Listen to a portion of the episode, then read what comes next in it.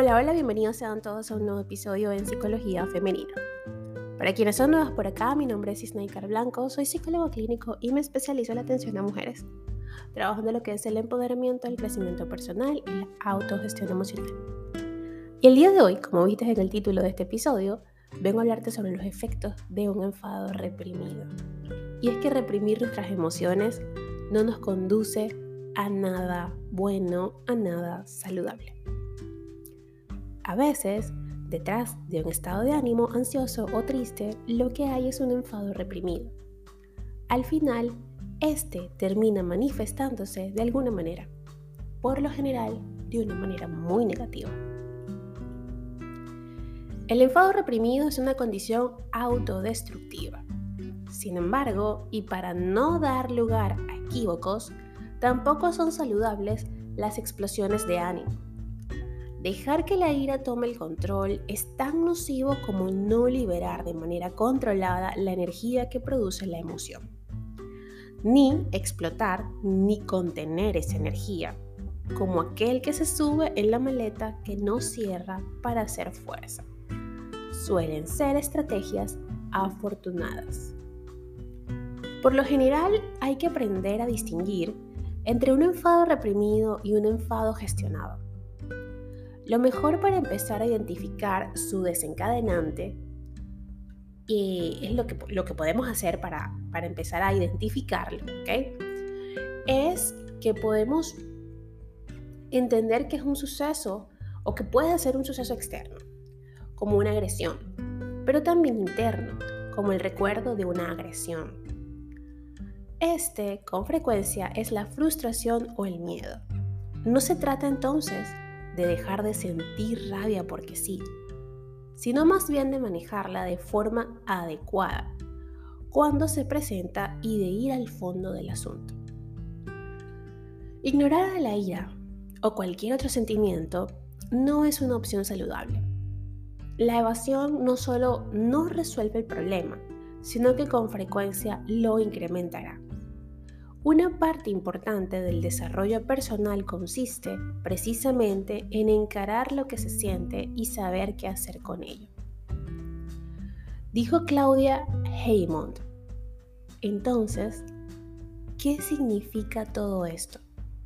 Bueno, sugiere que retener la ira no provoca demasiado daño, que un arrebato ocasional probablemente esté bien y que no importa tanto si uno se enoja o no, sino cómo lo hace y con qué frecuencia. El enfado reprimido produce una produce cuando o se produce, mejor dicho, cuando una persona experimenta ira por alguna razón y de forma deliberada deja de expresarla.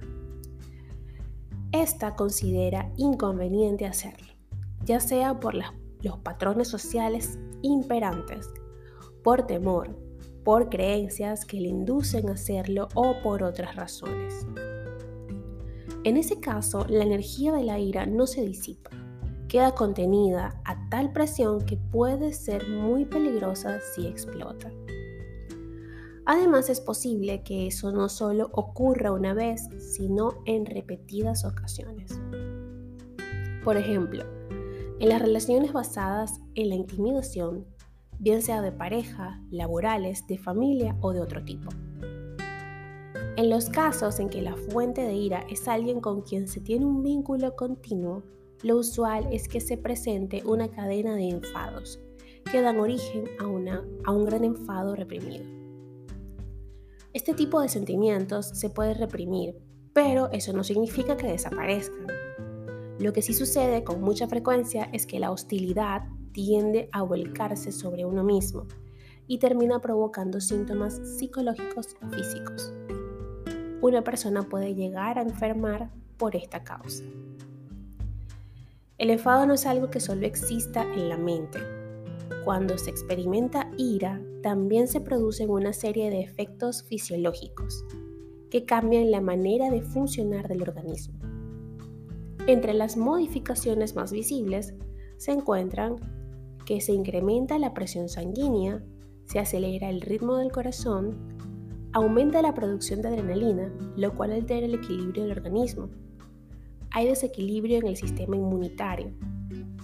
El sistema muscular crece y se torna más rígido.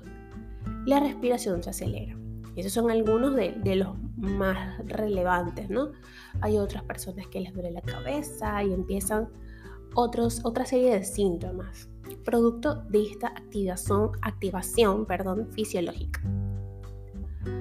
Todo ello, especialmente si se experimenta con mucha frecuencia, puede hacer que una persona sea más propensa a desarrollar alguna enfermedad.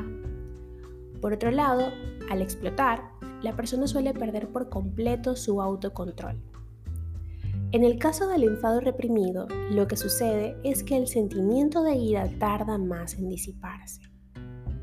Tiende a prolongarse y al mismo tiempo a mantener el organismo en ese estado de desequilibrio que ya se describió. El punto es que lo propio del ser humano es expresar y por eso toda represión es fallida. La ira terminará encontrando una vía de manifestación, por lo general a través del cuerpo. No está mal sentir ira, es una respuesta normal frente a una amenaza y forma parte del instinto de supervivencia. Sin embargo, también la ira puede convertirse en un patrón cuando una persona vive a la defensiva. Es decir, cuando siente miedo con demasiada frecuencia. También cuando ha hecho de la intolerancia una bandera para sortear sus inseguridades. Un enfado reprimido puede llevar a fuertes depresiones. La ira que no se logró manifestar se devuelve por efecto de rebote y termina dirigida hacia uno mismo. En esas condiciones, una persona empieza fustigándose y termina desinteresándose de todo.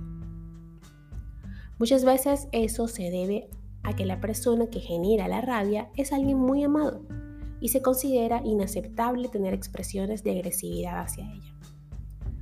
Es importante aprender a aceptar los propios sentimientos. Decirse a uno mismo estoy enojado es el comienzo. Sentir ira es positivo, en principio. Es un mecanismo de alerta y es importante escucharlo. Lo que sigue es tramitar esa señal para que no se convierta en un factor que haga daño a otros o a nosotras mismas. Nadie sabe esto al nacer, pero se puede aprender cuando cada persona lo decida. Hasta acá el episodio de hoy. Espero que lo hayas disfrutado y si ha sido así, por favor, déjamelo saber a través de mis redes sociales, en Instagram, Twitter, Clubhouse y Twitch como Psiqueplenitud 11, en Facebook eh, como Snaker Blanco y en TikTok como Snaker Blanco Psicóloga. Hoy es inicio de semana, espero que todas tengan un hermoso día y por supuesto una hermosa y tranquila semana en donde cada día nos reencontremos con nosotras mismas y, sobre todo, aceptemos nuestros procesos. Que nuestra vida es cíclica, que nuestro humor puede cambiar. Pero las ganas, como les dije en un episodio, hace creo que dos episodios atrás, ¿no? Las ganas de hacer las cosas a veces no las tenemos, pero tenemos que encontrar esa respuesta de que si nos conviene o no hacerlo. ¿Qué nos conviene más? ¿Quedarnos en la cama o levantarnos? ¿Cuánto tiempo tenemos ya en la cama? Hay que revisar eso. Un merecido descanso es necesario, pero si ya ese descanso se ha prolongado por muchas semanas, hay que ver qué es lo que sucede. Un fuerte abrazo y feliz inicio de semana. Hasta un próximo episodio.